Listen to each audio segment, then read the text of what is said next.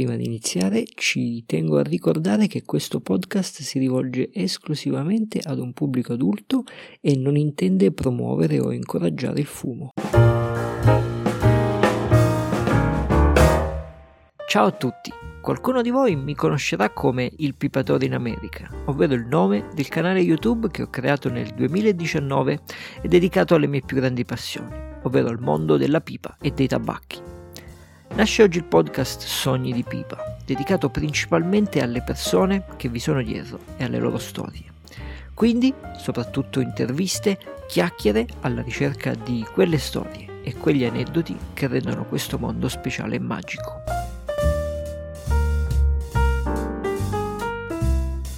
Io sono Claudio e nella puntata di oggi un personaggio pipario per cui basta solo il nome per capire di chi si sta parlando.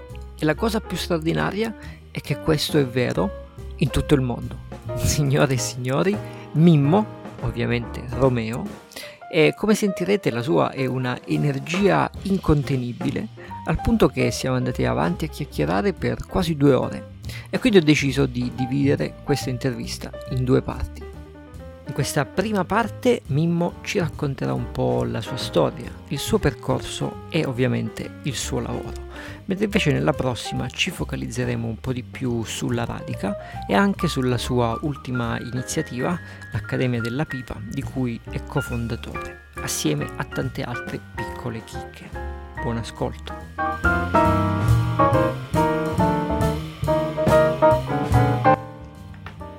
Buongiorno a tutti, nella puntata di oggi, quello che è forse il segantino più famoso di tutti, un uomo per cui basta soltanto il nome per sapere chi si parla, eh, oggi con me abbiamo Mimmo Romeo.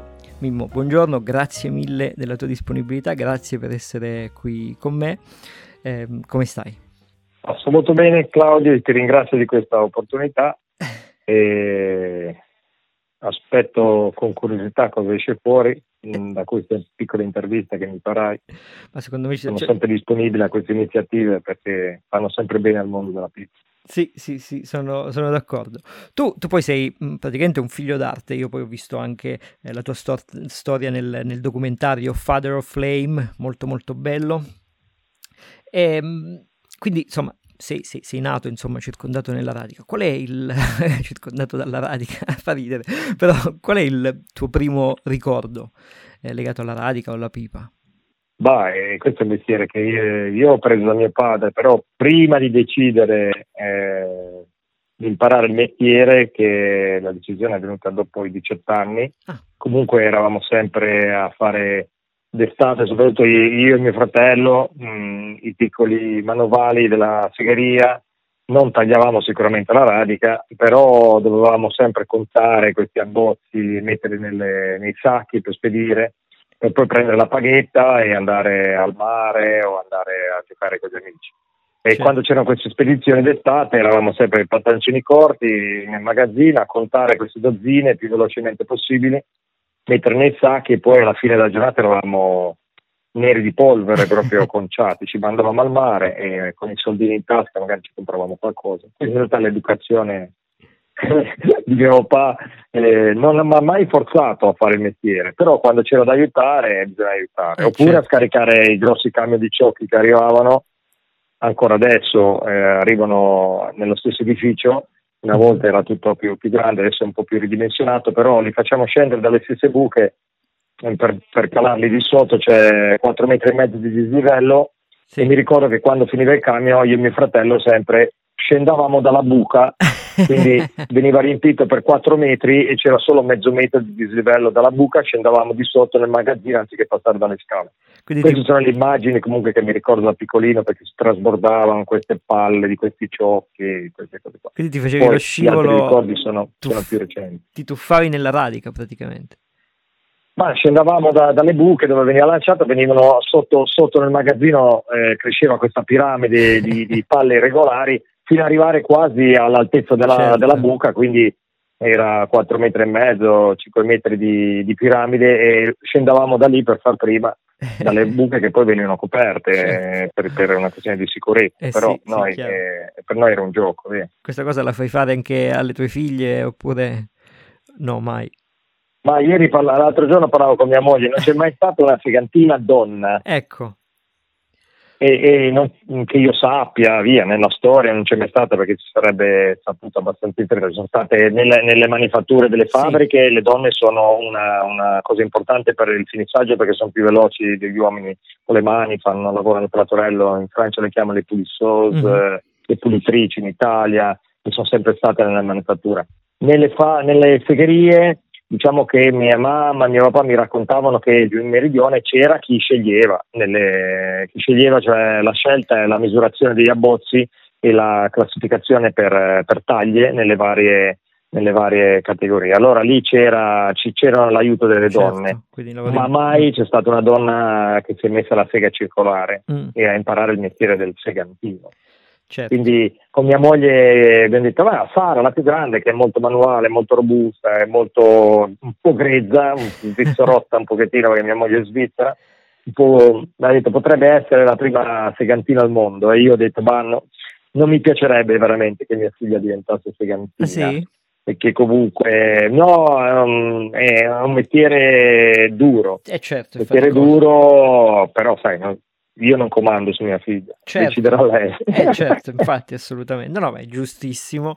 Um, però eh, do- dovesse succedere che ha questo interesse, sarebbe sicuramente una bellissima, una bellissima cosa. E, e a tal proposito, tu a tua volta, eh, che appunto mi hai già detto che mh, l'hai sempre vissuta come una cosa così di famiglia, per farsi eh, un po' la paghetta eh, da, da adolescente, però mi hai detto che dopo i diciotto anni hai, hai deciso di iniziare a, a, immagino, a lavorare assieme a tuo padre. Come ti è venuta in mente? A diciotto anni ho finito gli studi, ho fatto ragioneria, ma non ero, ho fatto uno studente modello, mm. e seguivo, no, ero mandato a calci in culo a scuola da mia mamma, che voleva per forza che prendessi questo diploma. La ragioneria era l'ultima scuola che dovevo fare, però me ne sono accorto quando ero in terza, eh, questo è un classico, e ormai con uh, un po' di rincorsa l'ho finita senza mai studiare, senza mai comprare libri, così scartando un pochettino i professori più severi, cercando di roffianarmi quelli più, più gentili, che mi hanno sempre aiutato a finire, perché mi volevano levare di torno. E finita, finita la scuola avevo due possibilità. Mm, io, a parte la scuola, ero molto appassionato di pallavolo, di sport in generale, mm. insegnavo pallavolo, avevo preso i tesserini di primo e secondo grado molto giovane, ah. eh, durante il periodo scolastico, diciamo, quando certo. avevo sedici, diciassette, diciotto anni, esercitavo in una piccola società locale.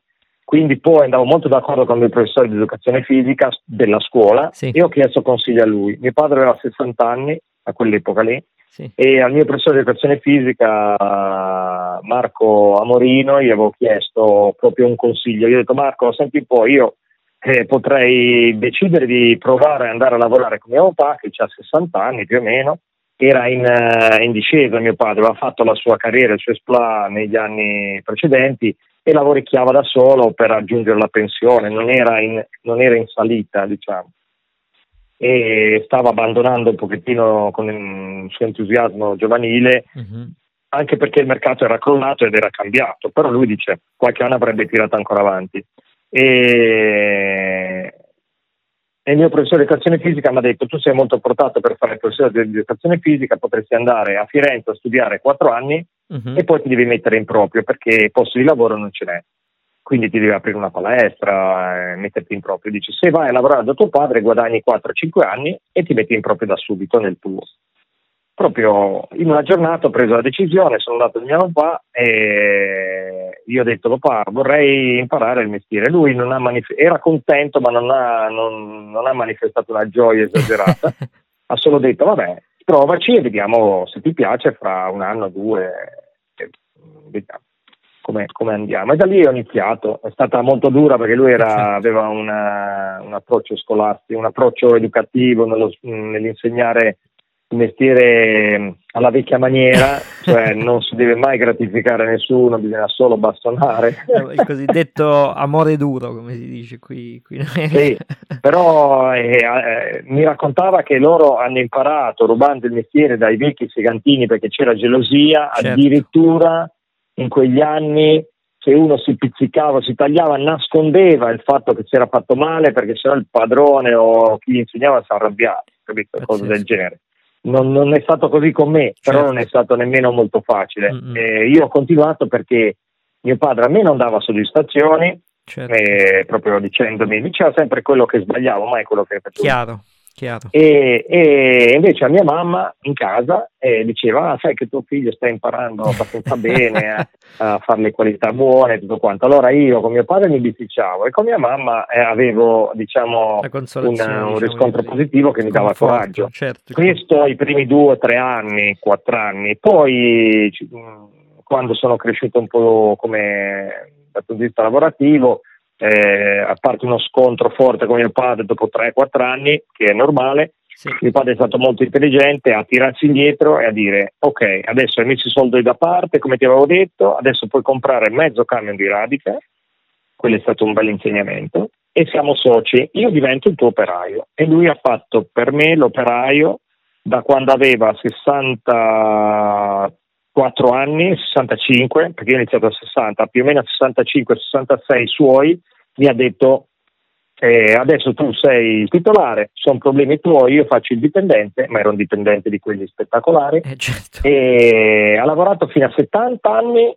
pieno, mm-hmm. E da settanta a settantaquattro anni ha lavorato mezza giornata per me, certo. E nel frattempo io ho sviluppato tante cose nuove e lui era molto fiero e molto contento di questo. Eh, c'è stato uno scontro solo dopo i cinque anni, il passaggio del testimone, certo. Che spesso e volentieri fa chiudere le attività, mentre sì, noi sì, eh, sì. diciamo un po' perché era piccolina ed era mh, arrivata veramente in basso, mh, anche se lui aveva una grossa reputazione dal punto di vista proprio pratico, tagliava poco, era, aveva perso l'entusiasmo. Quando sono arrivato io l'ha riacquisito e poi io ho trasformato un po' l'attività, è arrivato internet, l'abbiamo reso un po' internazionale e abbiamo salvato una cosa che se io non avessi preso l'attività di mio padre, via, questo, questa attività di famiglia sarebbe finita quando mio padre sarebbe andato in pensione.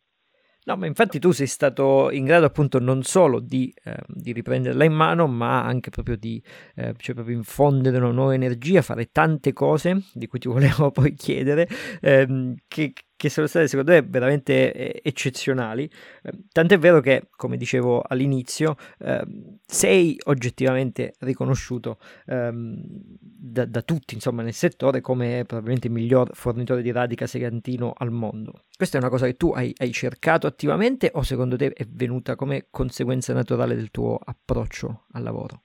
Allora, è venuta come conseguenza naturale, ma mm. ti spiego un po' come è partita. Allora, eh, io sono andato in America eh, dove avevamo alcuni clienti perché gli americani erano venuti da mio padre.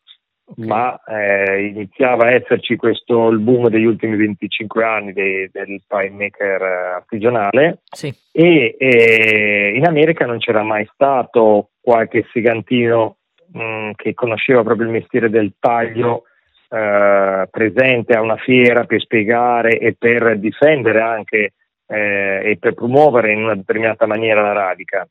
Quando sono andato in America eh, io mi sono scontrato con una, una realtà veramente lontana dalla professione. C'erano dei miti che erano leggende metropolitane, come la radica migliore è quella corsa, ah. come eh, sì, quella della Corsica è la radica migliore in assoluto. Poi io ho capito anche perché. Allora da lì io un po' dietro gli insegnamenti di mio padre che diceva sempre che bisognava dire la verità, e mi sono scontrato e ho detto, oh, ho iniziato a dire no, una radica dipende cosa intendete per buona, la fiamma, la grana, e sono diventato diciamo eh, la persona eh, con la quale si poteva parlare di una cosa tecnica, anche perché sì. imparavo un po' l'inglese, riuscivo a spiegare, parlavo con i panmaker, poi ho iniziato a fare le pipe nello stesso tempo, quindi ci capivo sempre di più e potevo spiegare delle cose che erano arrivati in America da Deplian, da venditori, da eh, aziende che producevano pipe e quindi avevano fatto un marketing sì. di alcune notizie vere e si era creata poi questa leggenda. Perché io ho fatto un riassunto, i migliori pie maker eh, a quell'epoca considerati al mondo erano i danesi, i danesi compravano in Corsica e logicamente tu eh, se devi vendere un oggetto e hai comprato la radica in Corsica e uno ti chiede qual è la miglior radica, cosa dici? Quella algerina? E dici quella corsa, perché è normale, no? Certo. Però erano bravi a fare le pipe, le pipe erano fantastiche, funzionavano bene, si fumavano bene e quindi si è creata questa cosa qua. Ci ho messo almeno dieci anni a far capire che la qualità della radica non è di una zona, ma è di una selezione fatta dal tagliatore. Però se questo tagliatore taglia in un certo modo, seleziona in un certo modo, è costante e spiega le cose alla stessa maniera e poi eh, chi compra questa radica riscontra che quello che ha detto è vero, si forma una nuova qualità. E ad oggi io devo dire, ma già da parecchi anni, che sul mercato non c'è la radica corsa italiana, spagnola, francese o calabrese, c'è la radica di Mimmo. Sì, sì. Quindi dopo dieci anni io l'ho spuntata, ma ci ho messo dieci anni a spiegare alla gente che cosa vuol dire qualità, estetica, bollitura, stagionatura, tutte le attenzioni di questo eh, genere. I miei eh, colleghi eh, ancora vendono la radica scrivendo che è di una determinata regione. Sì. Se è vero, non è vero, io, io so che non è vero, perché lo so, e, però non hanno altra eh, possibilità, perché comunque eh, loro si identificano con il posto dove stanno. E secondo me mh, non è molto professionale, perché io personalmente, come gli altri, compriamo radica in diverse zone del Mediterraneo.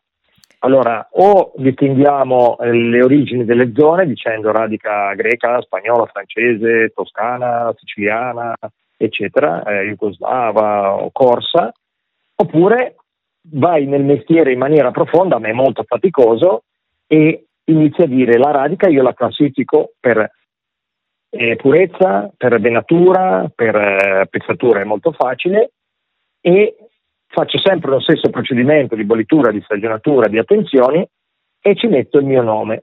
Però è un lavoro veramente, adesso per me è normale, ma è un lavoro veramente di attenzione giornaliera.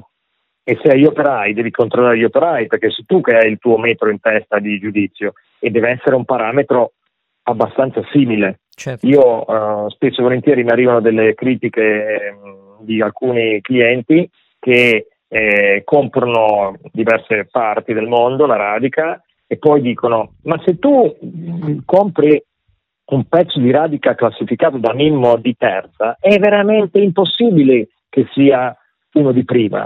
E io dico: certo, quello di terza costa dieci dollari, quello del prima costa cinquanta. Secondo te ti metto un pezzo da dieci dollari e uno da cinquanta per sbaglio? È molto difficile, perché sono un professionista, però in quello da cinquanta non troverai mai un pezzo veramente brutto. Eh, perché sono un professionista e non, eh, la colpa non si deve dare alla natura, perché è facile dire ah la natura è fatta così, ma noi siamo i primi che compriamo un ciocco di radica o un quantitativo di radica a peso, lo tagliamo, siamo i primi che interveniamo sulle misure, ma soprattutto sulle qualità estetiche, e le vediamo. E poi ci sono delle varianti piccoline, ma se io vedo un nodo grosso Eh, come metà del pezzo di radica che taglio, quel pezzo di radica lì non potrà mai venire una pipa affiammata o venata, è, sempre, è un nodo, e l'ho visto, e la devo mettere nei pezzi di radica che, che vendiamo a mezzo euro per fare le pipe tutte scure, rusticate, oppure addirittura buttarlo via. E non è una cosa facile da spiegare, però eh, ci vuole tanta attenzione, professionalità e serietà, e non bisogna trovare scuse. Diciamo che eh, io sbaglio come tutti eh, gli umani, però un segantino professionista bravo che ha una certa reputazione per me deve sbagliare il meno possibile e deve essere anche onesto, e l'onestà è alla base di, del, del giudizio che tu hai quando vedi un pezzo di radica. Poi la piccola percentuale di errore è comprensiva da, da parte di tutti, però deve essere piccola. Se grande vuol dire che non sei un professionista. Sì, secondo me questa cosa che, che, che hai detto è estremamente interessante, perché tu sei, vorrei dire, l'unico, sicuramente il primo, dico l'unico tra virgolette perché ho visto che qualcuno sta cercando di fare qualcosa di simile, però sei stato sicuramente tu il primo che ha intuito l'importanza eh, non della radica in sé come materiale e come provenienza, come dici tu, che da sempre, da, per tutto il secolo scorso, no? Le grandi marche inglesi dicevano la radica, sì, qua, così, no? Tu però hai invece capito, hai spostato, tra virgolette, l'attenzione su quello che è sotto il tuo controllo, che è il tuo lavoro. Quindi hai creato un vero e proprio marchio, proprio perché, come tu dicevi, adesso tu vedi tantissimi artigiani, tra l'altro tantissimi high grade, che dicono radica di Mimmo, e lo dicono non come un dettaglio, lo dicono proprio come un valore aggiunto a quello che è il loro, sì, lavoro, no? a, a, volte, a volte viene sfruttato anche in maniera esagerata, sì, mi viene anche da ridere, sì, a volte lo vedi... artigiano, diciamo tra virgolette, non magari dei più blasonati, sì, e pensa, pensa, questo però mi fa piacere da una parte, dall'altra parte mi fa sorridere, pensa che utilizzando un pezzo di radica di Mimmo, sì, la pipa viene perfetta. Certo. Sì, e sì, diciamo che eh, è una garanzia di qualità, eh, no? Sfatato, cioè... un mito e ne abbiamo creato un altro, però questo almeno è un mito che ha, ha dietro qualche cosa, certo, di vero. Quindi cioè, c'è del lavoro dietro, non c'è solo l'ho comprata in Corsica, l'ho comprata in Francia, l'ho comprata in, in, in Sicilia. Certo. Quindi secondo me è meglio che, che ci sia questa, diciamo, esagerazione, tra virgolette, sul mio nome, Eh, perché comunque una grossa parte è guadagnata, è guadagnata da una serietà, da una continuità, da una eh, sempre ricercatezza della, della selezione, da, da cercare di aiutare anche i, i, i, i fabbricanti, gli artigiani che fanno pipe, perché eh, spesso e volentieri mi contattano e mi dicono io voglio la qualità migliore che hai, soprattutto diciamo quelli lontani, uh-huh, e io gli dico perché? E che pipe fai? Non è che non voglio vendergliela, ma se poi fanno delle bellissime sabbiate, eh, perché eh, invola- invogliarli a comprare delle placche che costano sessanta settanta dollari l'una? Non è nemmeno sicuro che escono delle fiammate perfette, ma ci sono molte possibilità. Quando un pezzo buonissimo di radica da sabbiare costa molto meno, ma costa molto meno perché è una questione che i pezzi mh, di classificazione inferiore di qualità se ne fanno molti di più, certo, ma vengono bolliti e stagionati e trattati alla stessa maniera.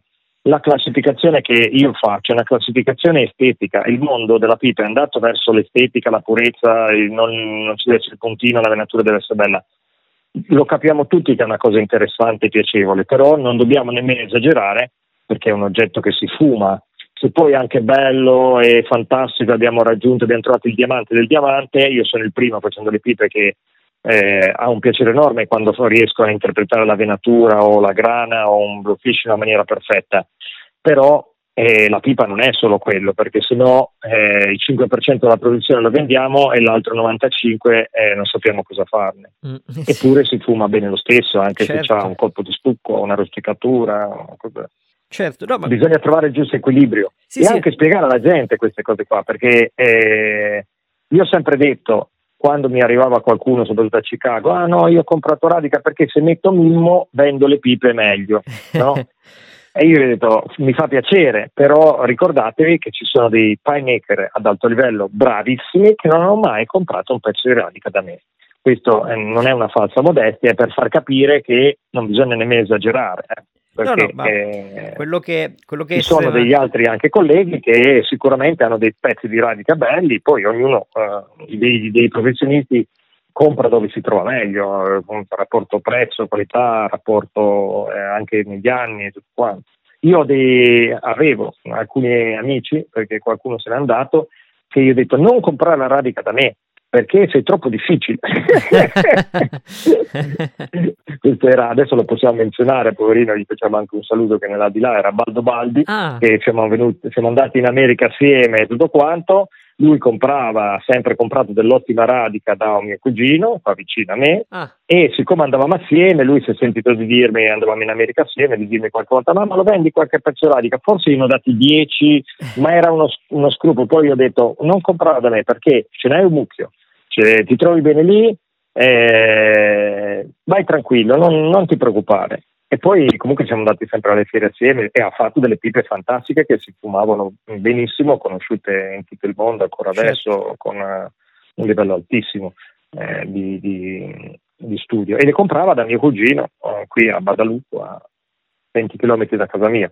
Certo. Eh, la provenienza era più o meno simile perché all'epoca compravano la radica nella stessa zona, sia mio cugino che mio papà, però eh, mio cugino aveva un metodo di taglio che a questo signore andava bene e noi avevamo un altro metodo eh, non lontano, però eh, diciamo che trattavamo i clienti diversamente e a me non piaceva cambiare il mio sistema e adattarlo a questo signore qua, perché lui aveva delle pretese un po' eh, la buccia fine, la, quella grossa, solo questa, sì te la pago di più, però eh, io avevo una, una media che doveva uscire in maniera diversa ed è...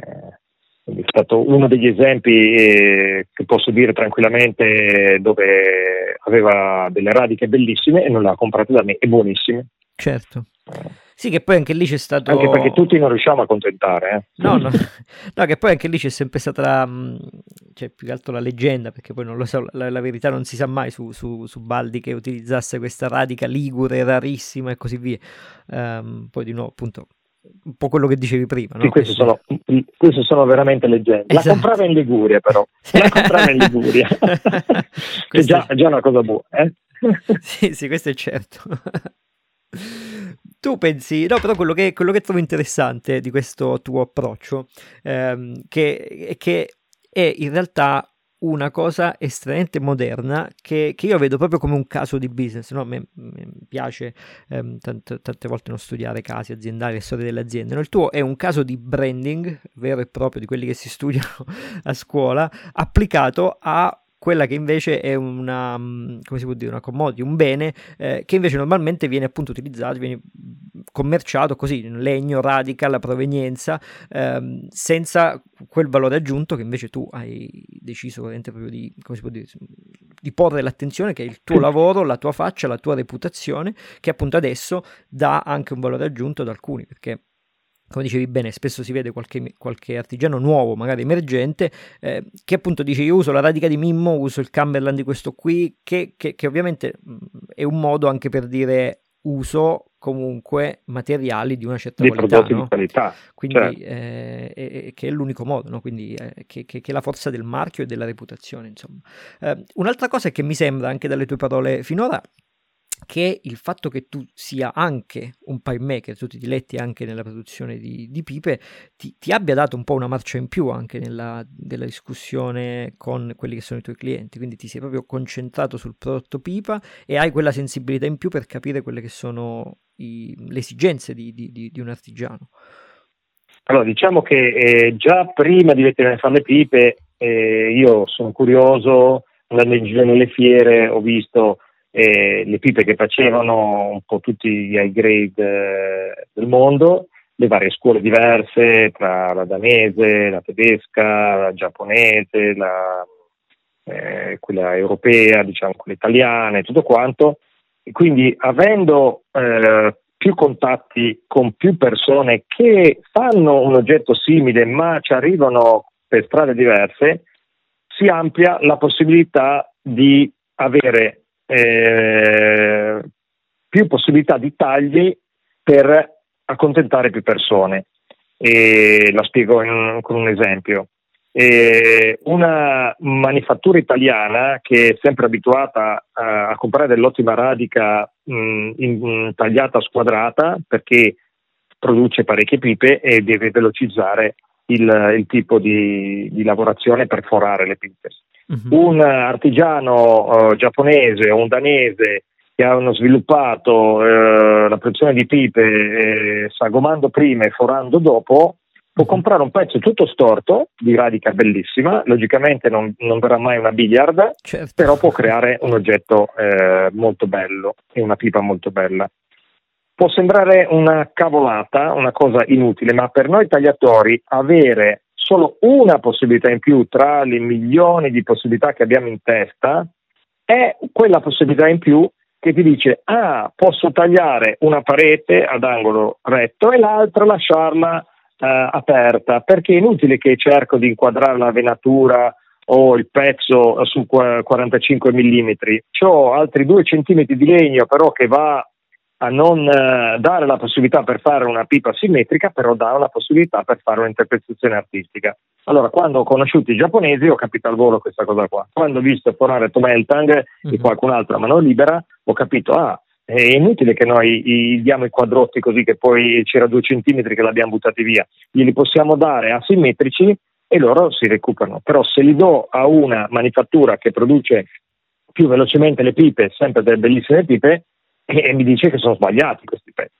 Mi ricordo che c'era ancora mio papà che tagliava, io l'ho spiegato, mio papà non sapeva di questa possibilità, perché eh sì. non aveva mai visto una pipa di una uh, forma libera e non aveva nemmeno visto come si poteva uh, fare, cioè forandola dopo averla sagomata, certo, in tutte le sue tridimensionalità. Quindi quando gliel'ho spiegato, mio padre era molto di mestiere in maniera matematica, ha cambiato solo il, nonostante avesse già tagliato per almeno cinquanta anni, ci ha messo un giorno a capire che poteva fare quei cinque dieci pezzi in più, ma certo. cinque dieci pezzi in più di quelli eh, pregiati sono un aiuto enorme per la segheria. Eh sì. E difatti noi siamo contentissimi che si è sviluppato una, che i playmaker sono diventati molto più bravi di, di una volta, perché devono cercare di ottimizzare, di sfruttare al massimo la, la radica, perché la radica non è perfetta, devono anche loro scartare, noi li aiutiamo, ma anche loro devono riuscire a scartare e esaltare le parti belle del legno e a scartare i difetti per avere più possibilità di, di arrivare a fare queste pipe che, smooth, lisce, che sono considerate più belle delle altre. Quindi è sempre una, una ricerca, e a me mi è sembrato facile eh, poi fare le pipe, perché comunque se il segantino è veramente un tagliatore di radica, è lui che inizia la pipa. Mm. E se eh, conosce la radica bene, come segantino, e conosce le classificazioni anche di misura, sviluppa in testa delle proporzioni che sono le proporzioni delle pipe, perché eh, io non disegno quando faccio le pipe. Mm, mia moglie mi dice che ho la tridimensionalità naturale, ma questo è perché E ho passato due anni a misurare gli abbozzi e misuri spessore, altezza e lunghezza. Poi, quando ho imparato questa misurazione, che sono dieci categorie che cambiano di tre millimetri in tre millimetri, di due forme, e vai alla sega circolare e inizia a cercare queste forme dentro queste palle irregolari e devi creare dei parallelepipedi più o meno sagomati. Uh-huh. Quindi tutti i giorni lavorare davanti alla sega circolare, fare questi parallelepipedi. Non abbiamo, io il calibro non lo uso, noi tagliamo sempre a mano libera, e a mano libera ci sbagliamo di poco, perché abbiamo queste proporzioni, spessore, altezza e lunghezza, che variano a secondo eh, pezzo piccolo, pezzo medio e pezzo grande. Se noi li prendiamo tutte queste famiglie e andiamo sulla scheda di un sito internet dove c'è la Danil, gruppo uno, gruppo due, gruppo tre, vediamo che corrispondono di pochissimi millimetri, sono più grandi di queste pipe. Certo. Perché la, la storia industriale è, è legata alla produzione delle pipe, quindi noi facciamo dei parallelepipedi non a caso, mm. ma con determinate proporzioni, che sono le stesse proporzioni delle, della scuola classica inglese. Dell'industria, certo. Da lì poi ci mettiamo del nostro nelle nostre pipe, però le proporzioni ce l'abbiamo. Eh sì. eh, quindi è, è una, una cosa molto molto professionale.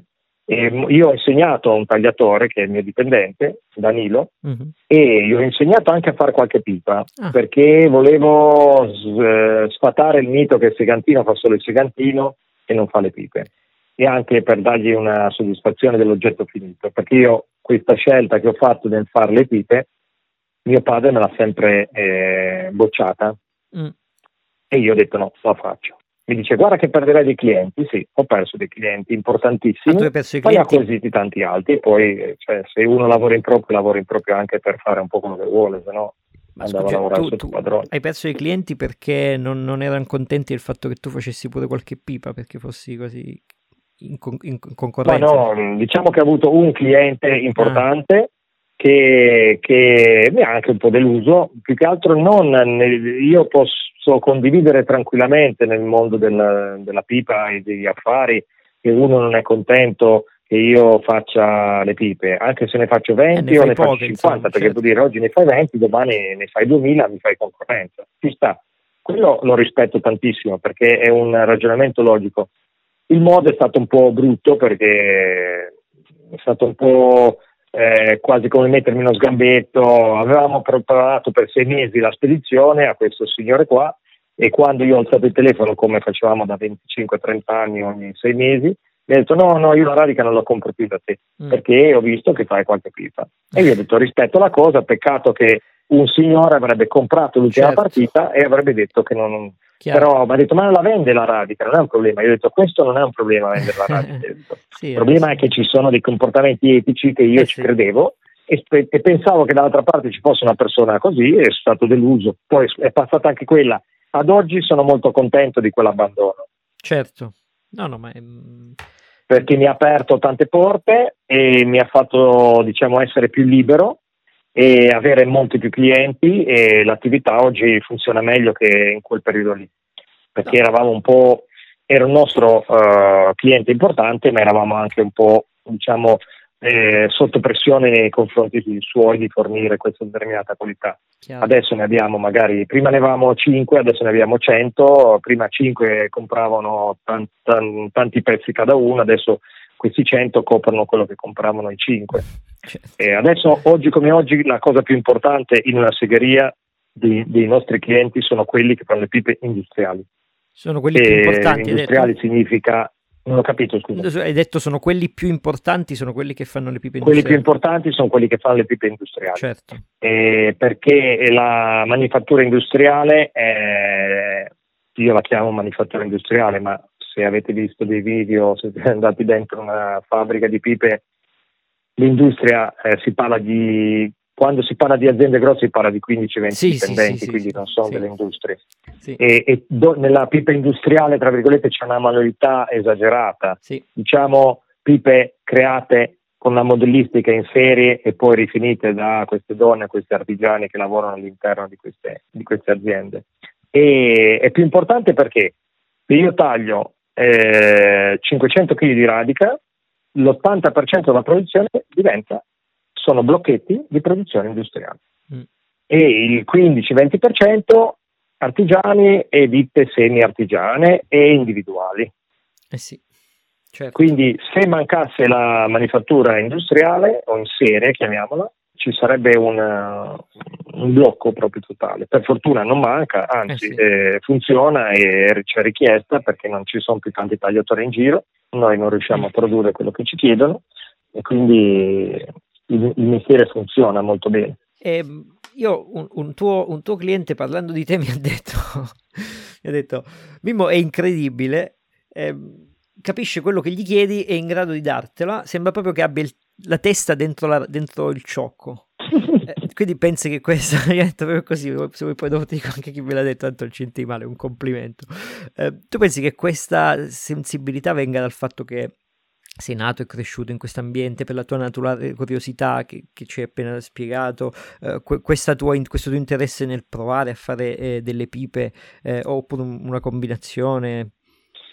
È un insieme, è un insieme di cose, è una curiosità, è un, io sono uno che piace parlare anche con i muri e quando ho girato nelle fiere, come tutti gli artigiani, ci parli, ci guardi, poi non mi sono mai tirato indietro, forse ho anche esagerato in determinati periodi a uh, manifestazioni, iniziative, eh, abbiamo organizzato qua, da me qualcosa, sono andato in giro, fatto, disfatto, eh, sono andato nei laboratori, ho visto…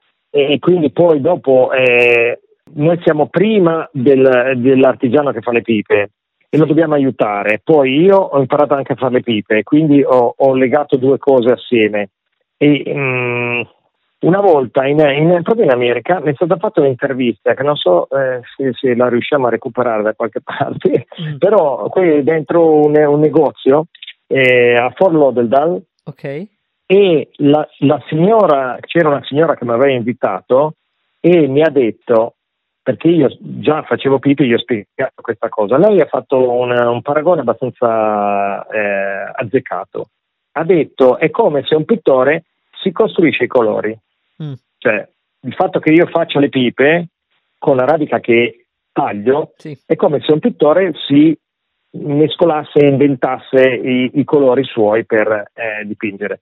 Era molto artistico e romantico, però non è andata lontano, nel senso che purtroppo nel mondo della pipa il segantino personale, proprio quello che taglia, non è mai uscito a, alla luce in prima fila, sì, perché eh, non sapeva parlare inglese, non viaggiava, era, non era sfruttato, diciamo che faceva il suo lavoro di nascosto perché produceva un semilavorato, ma un semilavorato molto specializzato. Io sono stato quello che ha preso questo semilavorato, è andato in giro per il mondo e ha detto è molto difficile fare questa cosa qua, mh, fate attenzione che sono rimasti pochissime persone a farla, ci dovete pagare, ci dovete pagare non milioni di euro, certo, ma ci dovete, dovete pagare riconoscere, e riconoscere, riconoscere, certo. e riconoscere questa difficoltà, sì. Perché ci hanno provato tutti ad andare nel bosco a tagliare un pezzo di radica, eh. Eh, non tutti, in tanti, quelli che hanno avuto la possibilità, anche di artigiani, sì. Per gioco lo fanno e poi ti scrivono e ti dicono ora capisco, perché loro pensano che nel bosco trovano quattro palle di tagliare e di fare dieci pezzi fiammati. Vanno, trovano quattro palle, le tagliano e lo buttano nella stufa, tro- fanno un pezzettino, una pipetta, qualcosina di... Perché noi tagliamo tantissima radica per trovare eh, i pezzi pregiati. Certo. La percentuale è veramente piccola, cioè io posso dirvi tutte le, le, le, le nu- i numeri, però eh, diventa anche noioso, però è veramente piccolo, io li chiamo i diamanti, sì. I pezzi pregiati. Mm, però eh, anche i pezzi intermedi non sono facili, cioè quelli che vanno non sono facili da, da tagliare, perché bisogna, bisogna avere mestiere, e negli ultimi anni purtroppo nei boschi la manodopera ha peggiorato il lavoro, quindi noi abbiamo una difficoltà maggiore di quella che aveva mio papà trenta quaranta anni fa di reperire materia prima già un pochettino lavorata. Noi ci dobbiamo adattare, comprare una materia prima che non è per niente, diciamo, lavorata, quindi ne dobbiamo comprare ancora di più di peso per poter poi cercare di, di trovare qualche pezzo decente. Purtroppo anche lì io mi sto adoperando per cercare di pagare un pelo di più questi, queste persone che vanno a cavare col picco nel bosco, mm. però non è una cosa semplice perché sì. Ci sono sempre intermediari, ci sono problematiche di... di costi, di, di quantità, di zone, eccetera, eccetera.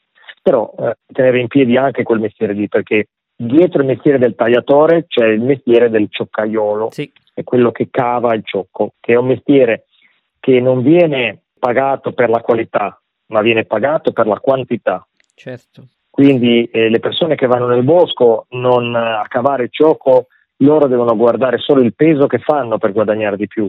Logico che eh, c'è un parametro di qualità che è un po' la misura, però eh, a loro se è rosso, verde, giallo, se ha difetti, non ha difetti, non interessa, la fatica l'hanno fatta e devono essere pagati. E noi siamo i primi che tagliando vediamo e classifichiamo per qualità.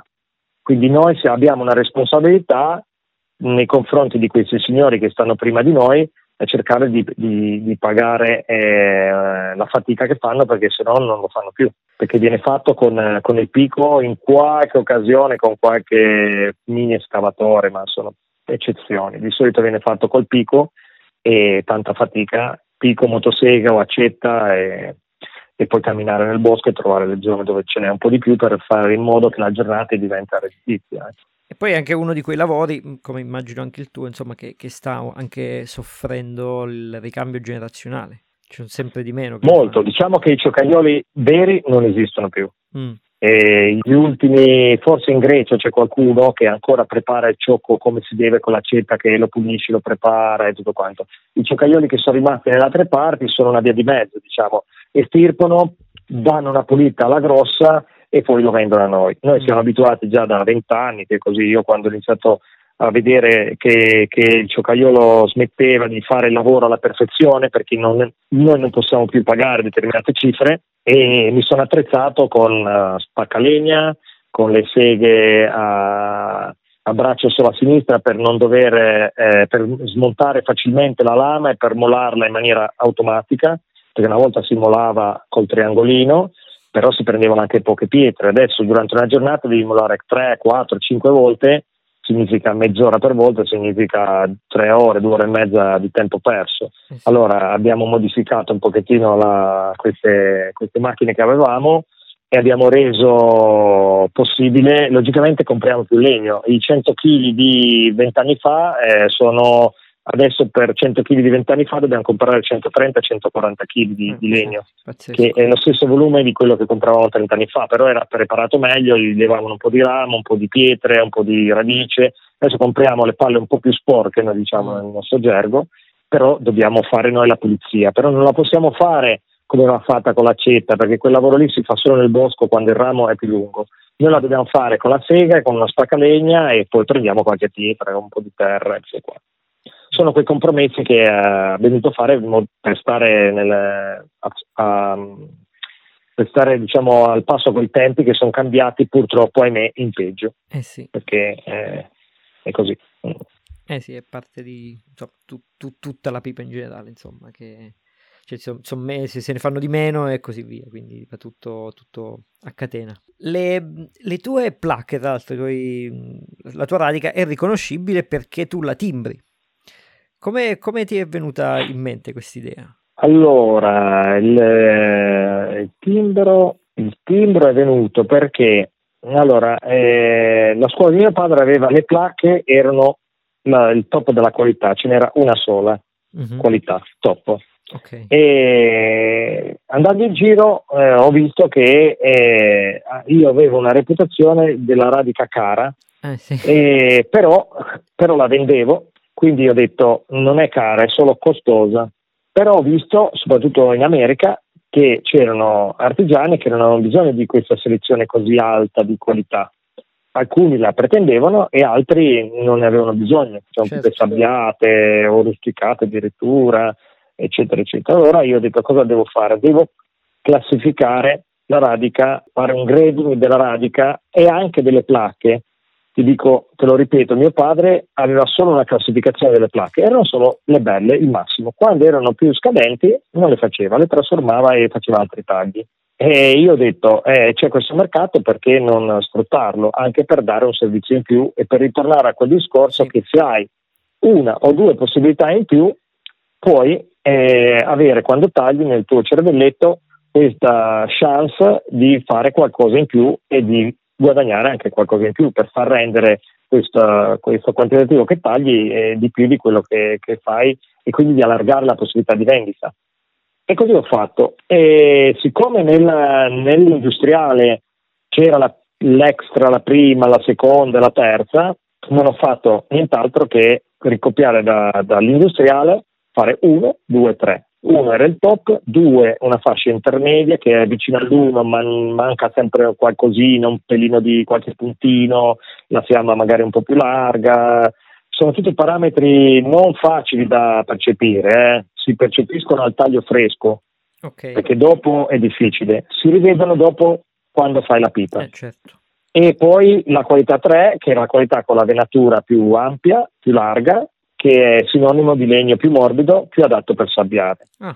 Diciamo che tutti riconoscono una, grossa, una differenza tra una tre e una uno, ma tra una due e una uno, se li metti assieme, è difficile riconoscerlo. Mm. Ci sono dei parametri che però sono sottili. Certo. Io dico sempre ai miei clienti, c'è molta differenza di prezzo tra la prima e la seconda, ma c'è poca differenza di qualità. Cioè, è, è difficile vederla, proprio sono delle, delle piccolezze. Uno dovrebbe tagliare cento placche di prima e cento placche di seconda, mettere le pipe sul tavolo e vede che c'è un po' di differenza. E c'è tanta differenza tra la terza e la prima, e anche tra la terza e la seconda. Eh, sì, infatti. Questo è, è in linea di massima. Uh, ultimamente le placche di prima stanno uscendo veramente poche, mm. io lo dico, ho una waiting list paurosa, mi hanno offerto di tutto, ma alla fine ho detto non so se ne continuo, no, perché se me ne escono eh, cinquanta in un anno, io lo dico, io lo dico chiaramente, me le tengo io. Ah. Cioè, eh, eh no, perché obiettivamente io ce l'ho la mia riserva che posso far pipe per dieci anni, però eh, È, è molto difficile che ci sia, ma a volte magari eh, il metodo di giudizio sono un po' più severo e magari qualche duna che andava, va nella prima la metto nella seconda, e poi chi lavora con i dieci, venti, trenta pezzi di seconda trova anche qualche pezzo che poteva essere nella prima, perché poi abbiamo alzato i prezzi della seconda e quindi tutto rimane sempre in questo equilibrio. Se poi eh, fortunatamente troviamo un bosco dove esce tanta prima, io sono felicissimo perché Eh, sono contento perché ehm, riesco a accontentare tanti miei clienti, perché guadagno bene e soprattutto perché continuo a, a stare su una reputazione alta. Però lavorare ad alto livello è molto difficile. È certo che è difficile. È, difficile. È molto difficile perché devi, devi dire di no. Eh, io spesso e volentieri dico a miei clienti che vi serve, li ho serviti da tanti anni, devo dire di no, non c'è adesso. Mm. E fa fatica, eh, si fa fatica a dire di no. Uno, perché c'è l'orgoglio che dici non sono riuscito a servirlo. Due, perché eh, non ti entra la fattura di, di soldini che, che ti servono per lavorare. Eh sì. E tre, hai creato un mercato e non riesci a sostenerlo. Quindi eh, Eh sì. C'è, c'è il, tanti mi hanno detto hai preso dopo i clienti, ma non è vero che ho preso dopo i clienti, è che la resa della radica in questi ultimi anni è inferiore a prima, un po' perché nel bosco non fanno il lavoro che devono fare, un po' perché ci sono zone e zone, quando poi capiterà una zona magari più generosa e sì, metteremo i pezzi di radica in cascina e serviremo più persone, via.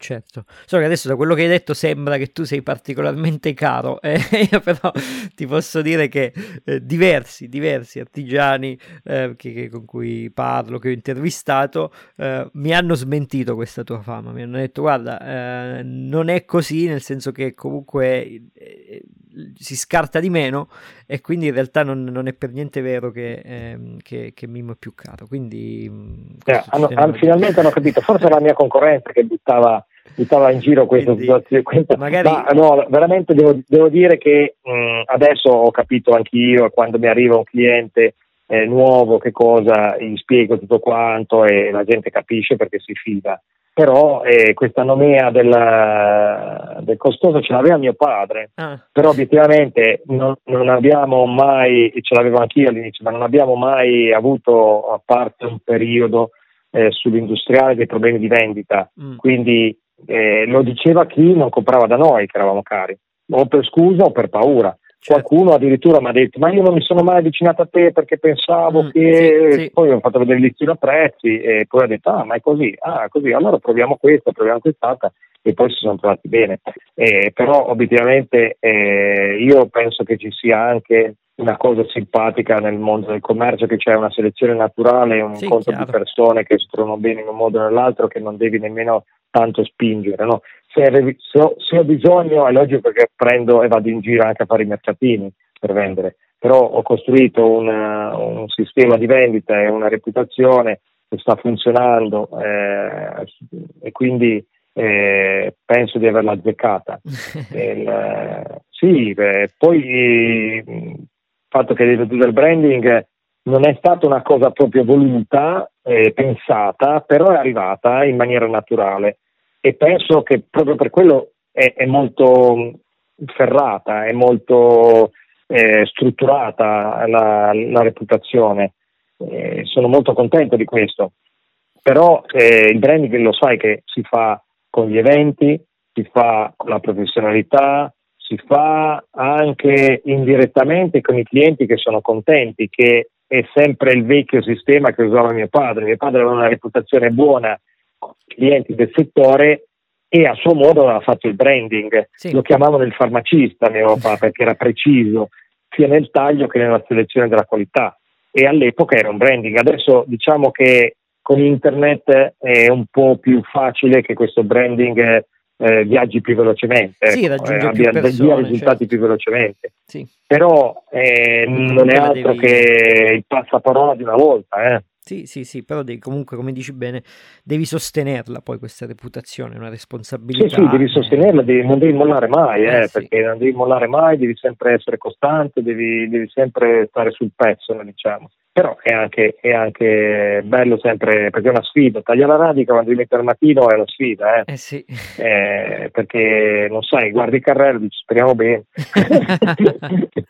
Sì, sì, però eh, se non fosse così i tagliatori non si appassionerebbero de, di questo mestiere qua. Io ti dico, c'è questo ragazzo qua che lui dice è come giocare a Tetris, cioè devi, devi incastrare le cose, no? Certo. E, e meno male, perché chi lo vede dice come fai a stare lì davanti sei sette ore? Mm. Perché è rischioso, però eh, non è tagliare della legna a parallelepipede, sì, basta, sì, è sì. cercare delle è cose dentro la radica, certo. Ed è difficile. Se fosse facile non sarebbe così interessante. Sì, sì, sì. Beh, certo, dovete leggere continuamente il legno, poi l'esperienza fa tanto e devi ragionare, quindi non è che hai mai due pezzi uguali, che quindi è una, è una catena di montaggio, no? Quindi è anche il motivo per cui non siete stati rimpiazzati da, da, da macchine, no? che, che altrimenti farebbero tutto uguale. Sì. Quindi, senti, io Giacchetti ho qui, ho l'enorme opportunità di Um, come si può dire? parlare un po' con te di, eh, di tutti i miti e le leggende che ci sono sulla radica, che forse sono forse l'aspetto della pipa che ha più eh, voci di corridoio, leggende, falsità vere, n- non si sa, no? Eh, quindi volevo magari provare con te, o fermo restando che tu hai i tuoi, tra virgolette, segreti che, che è giusto che tu non riveli, però andare un po' oltre. Eccoci giunti al termine di questa prima parte, spero che l'intervista finora vi sia piaciuta e avrete notato che ho chiuso con quello che è l'inizio della seconda parte, quella che è la prima domanda con cui si aprirà la prossima puntata. Eh, come vedrete, di cose da ascoltare ce ne sono veramente tante, ma se nel frattempo vi fosse venuta la curiosità di andare a vedere un po' il lavoro di Mimmo, vi suggerisco di andare a sbirciare il suo sito internet w w w punto romeo briar punto com. Se volete contattarmi, se volete farmi sapere se questo episodio vi è piaciuto o se questo podcast vi sta piacendo o qualcosa riguardo i miei video o più in generale sulla pipa e i tabacchi, potete contattarmi alle pagine Facebook e Instagram de Il Pipatore in America oppure mandarmi un'email a ilpipatoreinamerica chiocciola gmail punto com. Se questo podcast vi sta piacendo, vi suggerisco di iscrivervi per non perdervi nessuna puntata e soprattutto ve lo chiedo perché è davvero l'unico modo che ho per capire se questo podcast sta venendo abbastanza bene o meno, e se vi va lasciatemi pure una valutazione sulla piattaforma di podcast che utilizzate per ascoltarlo. Per tutto il resto ci sentiamo qui molto presto con un'altra intervista o un'altra storia, oppure ci vediamo ogni martedì su YouTube con una nuova recensione di pipe e di tabacchi. Vi mando un abbraccio, vi saluto, ciao!